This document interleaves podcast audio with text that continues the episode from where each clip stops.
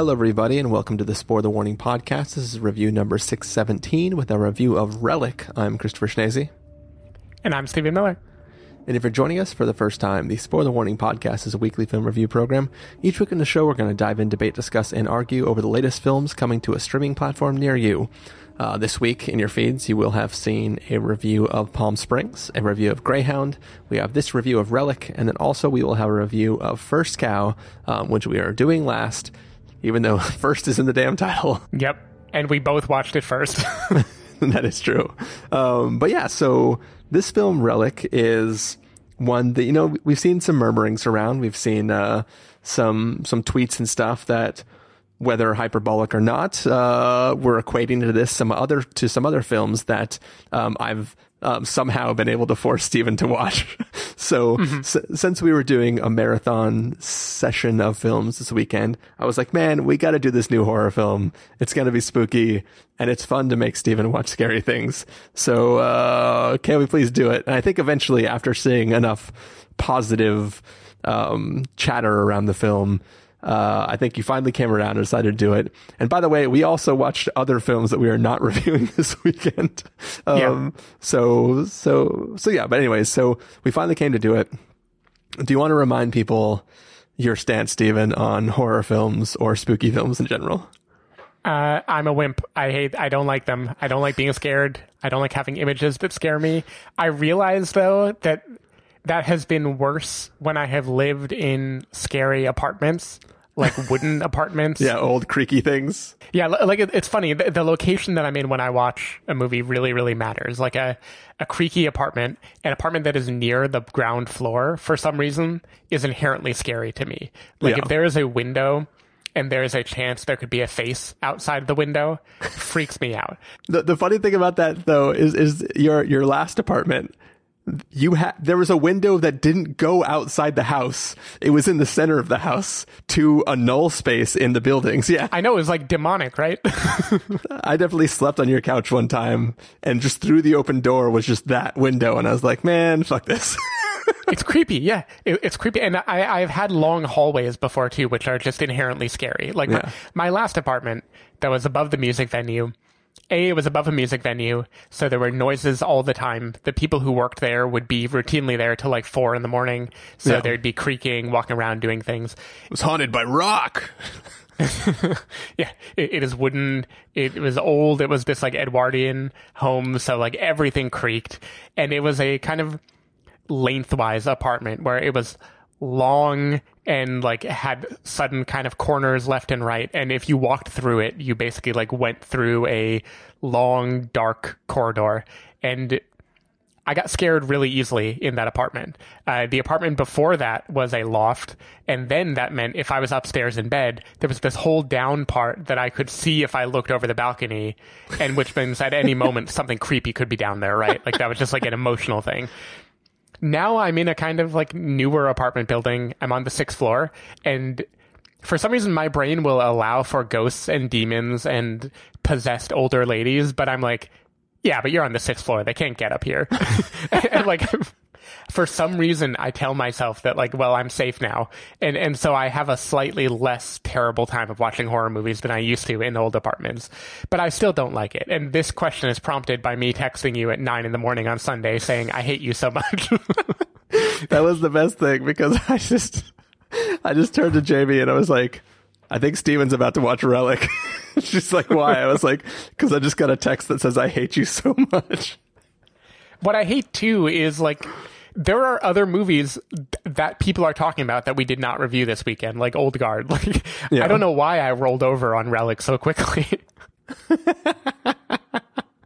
it was mostly just because you like pain. You, you, in this in this time of quarantine, you just sometimes you just need to hurt yourself to feel. yeah. Well, I felt like it would balance First Cow. like, it is quite the opposite of First Cow. Yeah. This is last last cow. it, I mean, it is weird when Grams was like, "I taste London in these cookies." History is coming. You just have to wait.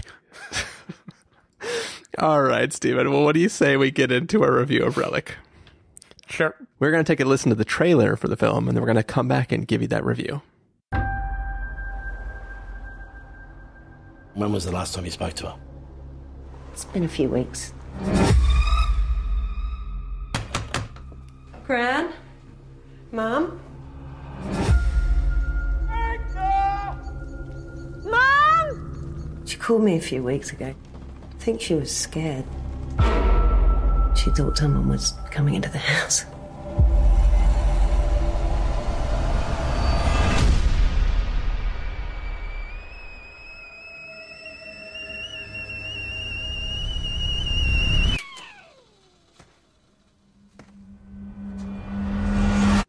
Tea? Do you know where you were, Mum?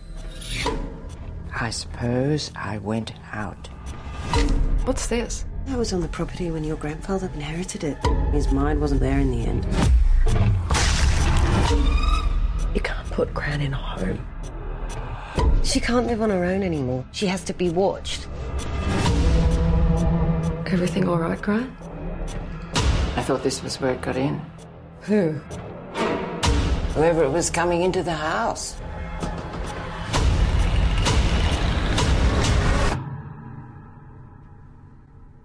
Mum, what is it? It's here. Under the bed. There's nothing under the bed, Mum. Will you check for me?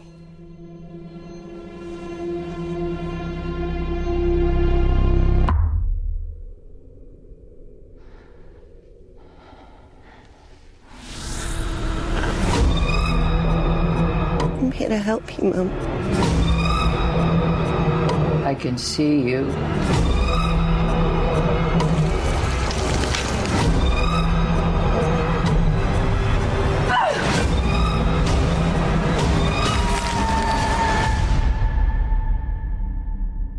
This house seems unfamiliar.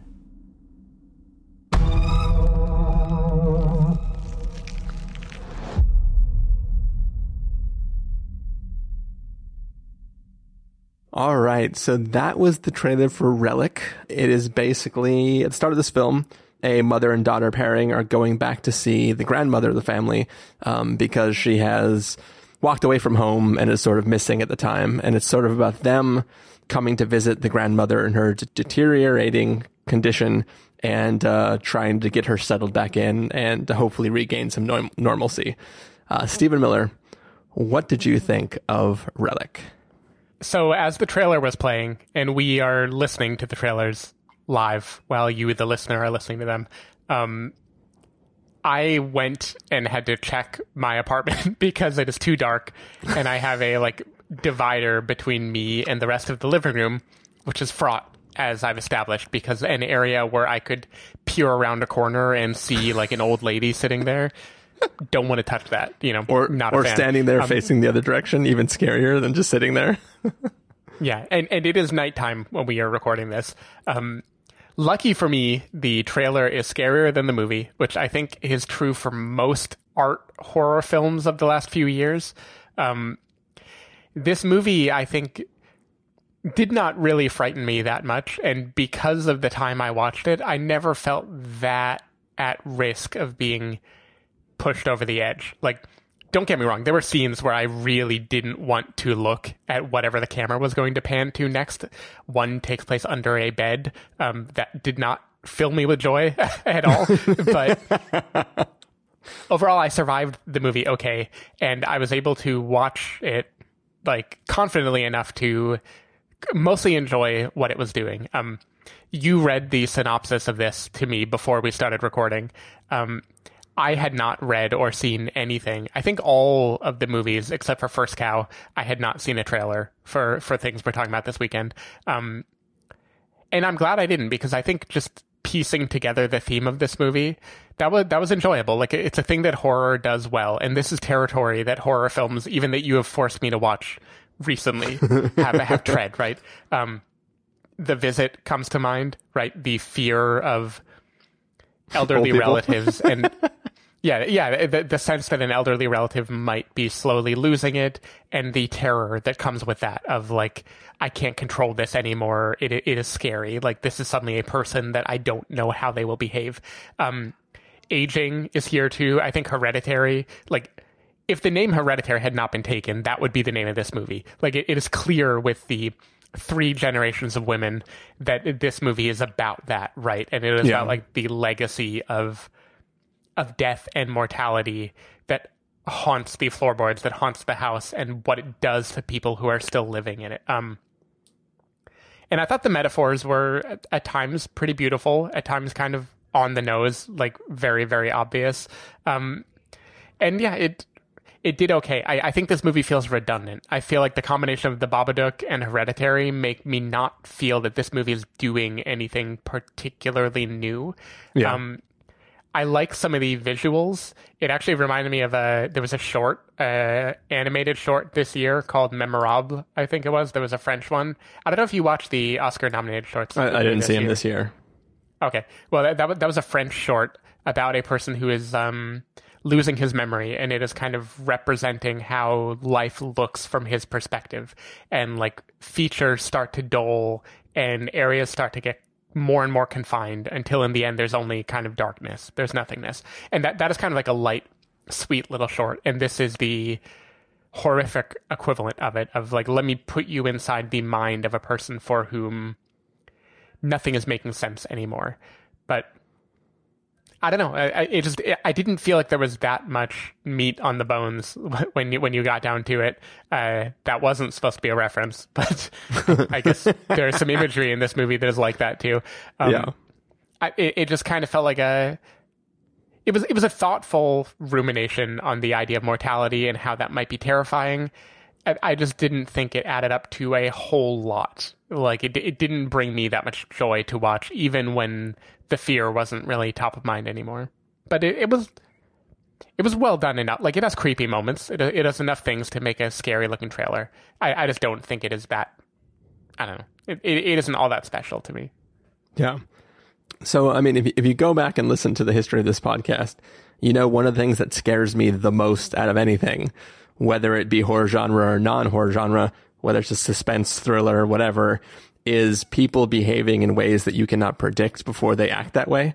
So even even going back to like Soderbergh's side effects, like just just the idea of somebody behaving in an irrational way that you could not have predicted and don't know how to respond to is incredibly scary to me. It's one of the most Yeah. frightening things that that I can experience.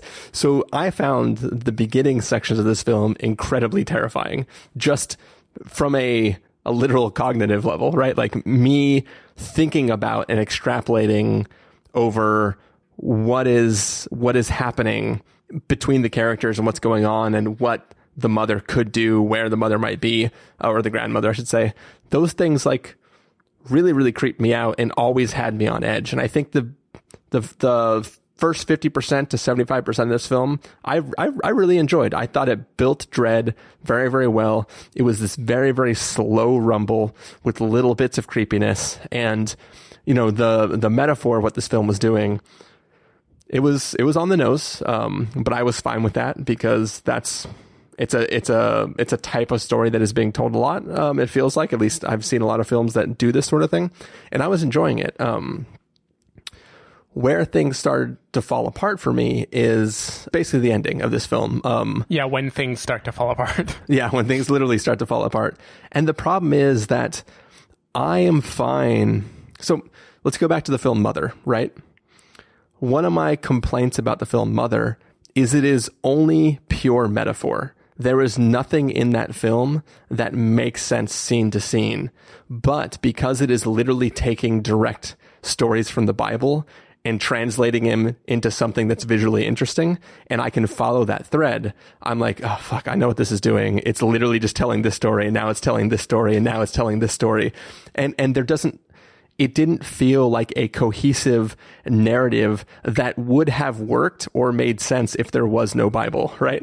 like mm-hmm. Mother works because it is showing actualization of the Bible. And I think that Hereditary, her, her, the film Hereditary is all about how the the mental state of the characters affect the family as a whole and the dynamics between um, the emotional state of you know motherhood being a child and sort of those interactions there's a lot of st- complicated stuff that film's doing but eventually it stops being the metaphor for that and becomes actually a story about demonic possession, right?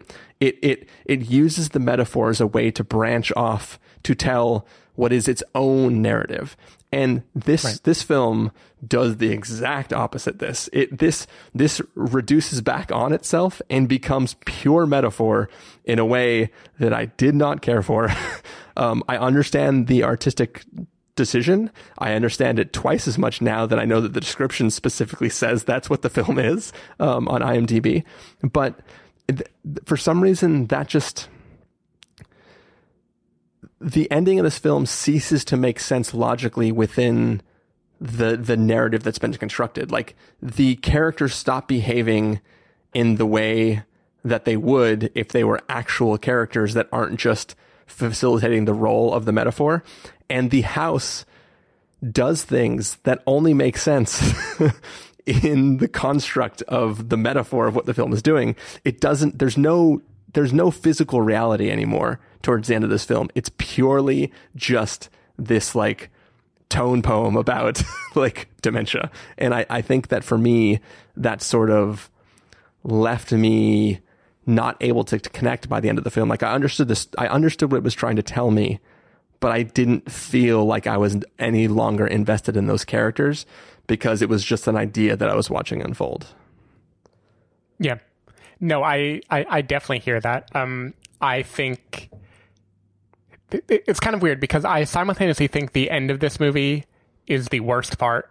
Like in in terms of any subtlety, certainly in terms of it being a good horror movie, quote end quote, and the the veer into the on the nose kind of insane. This movie is doing things that like other movies in the horror genre could do if they were set up that way from the beginning. Uh, like I'm thinking of, I think Silent Hill was kind of like this, where the whole thing is just kind of like a demonic hellscape, right? Where nothing makes sense, and then it's okay. Like then the metaphor Yeah. can just be like physical, and it's fine. But this has been up till now a completely real situation with supernatural things happening at the margins, and the a, idea of it's a real flipping that- situation with black mold growing all over the house. Yeah, exactly. Which you know, I haven't cleaned that much during quarantine. I get that fear. um, so on the one hand, I think that I think it is way too on the nose there. In the end, it pushes it too far. This is my problem with the Babadook too. I think in general, I don't really like when they when they are doing the slow burn and then suddenly they veer into the here is the actual thing. Um, it works in Hereditary because I think it is like it is sparing enough and the crescendo is such a boom crescendo that it doesn't linger long enough to ruin the vibe i don't think. Um, but here it does. But on the other hand artistically i love the final sequence of this film like the the way it chooses to end and the very on the nose, but still the, the imagery it chooses to end on, I found that beautiful and I hated it for doing it at the same time. Because it, it, it was very like, it, was powerful. Like when, when you think about what it means and the idea of the turmoil versus the choices that you have to make in that moment, like, I get it. Like I get wanting to do it. And then as a horror movie, I just felt like it didn't earn it or deserve it at all. So that that was kind of the conflict I felt at the end was I I was moved by that and it also undercut the movie for me. Yeah. Like I assume that this is an intensely personal story um, for the writer director, but I I feel like you're asking me to take leaps with you in your storytelling and you I mean outside of your IMDb description you're not communicating to me that you want to exist in pure metaphor.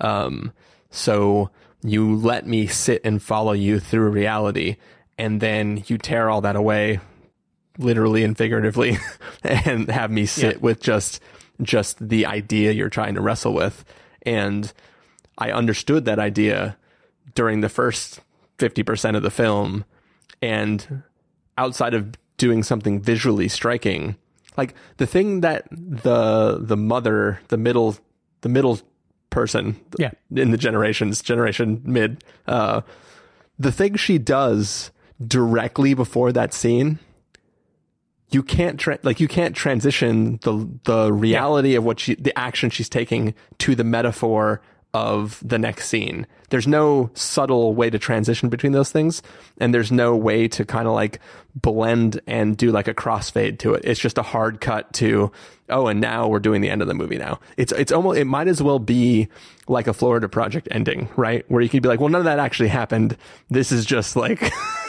you know, like whatever. It, it feels like that disconnected, um, to me at least. I mean, Yeah. No, no, it does. And I think you could have salvaged that. You could have still had that if you wanted, but there would have to be some. Like in the Babadook, there's some kind of deus ex machina that brings you from the the one fearful position that they are in to the final position they're in in the end. And I think you could have done something like that here, right? Without giving too much away. There could have been a an inability to change the situation and that turning into the conclusion of the film and the the, the way it goes just feels too abrupt. Like it like it makes the emotional arc not work anymore. But but I agree. Like I also felt that this must be a very personal film from the director and like that personal aspect shined through. Like I I extrapolated into that and I felt moved by the ending of it. But yeah. But even before you get there right like there are logistics involving um scenery and topology in this movie that they go from zero to a 100 in a way that was difficult to follow. Like I did not have any fear in the last 25% of this movie. Like the the fear was gone completely because I I know now I am in fantasy land and like you have already there's some kind of pact for horror for me where it has to feel real enough that I like put myself in the position of the characters and then I can be terrified of what is happening to them. Yeah. Um, and the moment it veers over into well I could never be in that position, the fear just goes away. And, and that was the the f- final 20 minutes of the movie for me. agreed.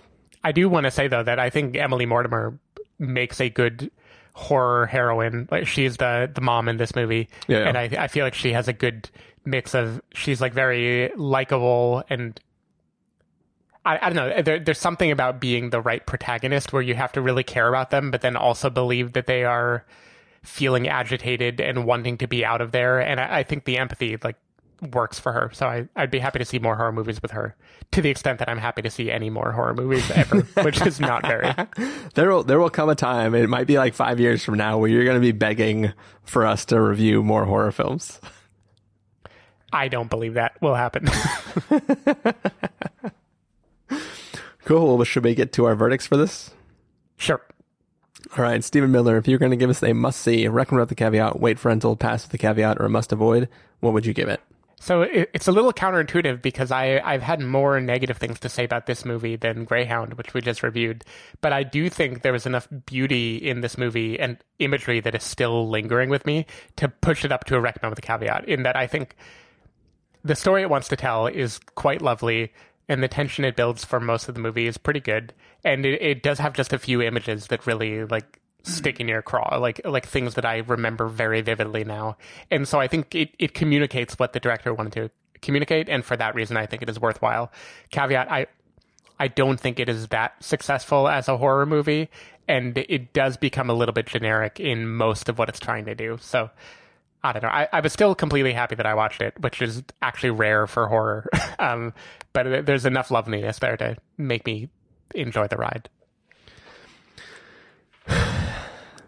Yeah, I this is personal preference, but I'm going to give it uh, wait for rental. Um, there is some visually interesting stuff in the story, and I understand the beauty of what it's trying to do. I just, I was off put by the the lack of committing to any sense of reality in this world. Um, and that sort of like once again this is personal preference but it just it it rubbed me too much the wrong way and because i was driving with this film so much for the first half maybe 75% of it um it made the ending really kind of just it it it was abrasive to me it's like a little bit of black mold growing in my brain Yep. Cool. Uh, well, that is going to be the end of our review of Relic. Stephen Miller. People want to find you throughout the week. Where can they do that? People can find me at twitter.com slash sdavidmiller or sdavidmiller.com. People can find me at ChristopherInRealLife.com or Twitter.com slash ChristopherIRL. You can find the podcast over at thespoilerwarning.com where you can get a bunch of the back episodes of the show. If you want to subscribe to the show, you can do so on Overcast, Stitcher, Apple Podcasts, or wherever podcasts are found. Um, if you want to know when the episodes go live, you can follow us at twitter.com slash spoiler warning, facebook.com slash the spoiler warning, or instagram.com slash the spoiler warning. If you want to get a hold of us directly, you can send an email to fans at thespoilerwarning.com, or you can use the contact form on our site. Music for this episode will come from the soundtrack to Relic, so hopefully you are enjoying that. Um, and uh, yeah, we only have one more review to get to, so we are going to rush off and we're going to do that. That's a review of First Cow. We saved the first and the slowest of all the films for last. Yep. Um, so yeah, we'll see you in just a moment. Bye. Bye.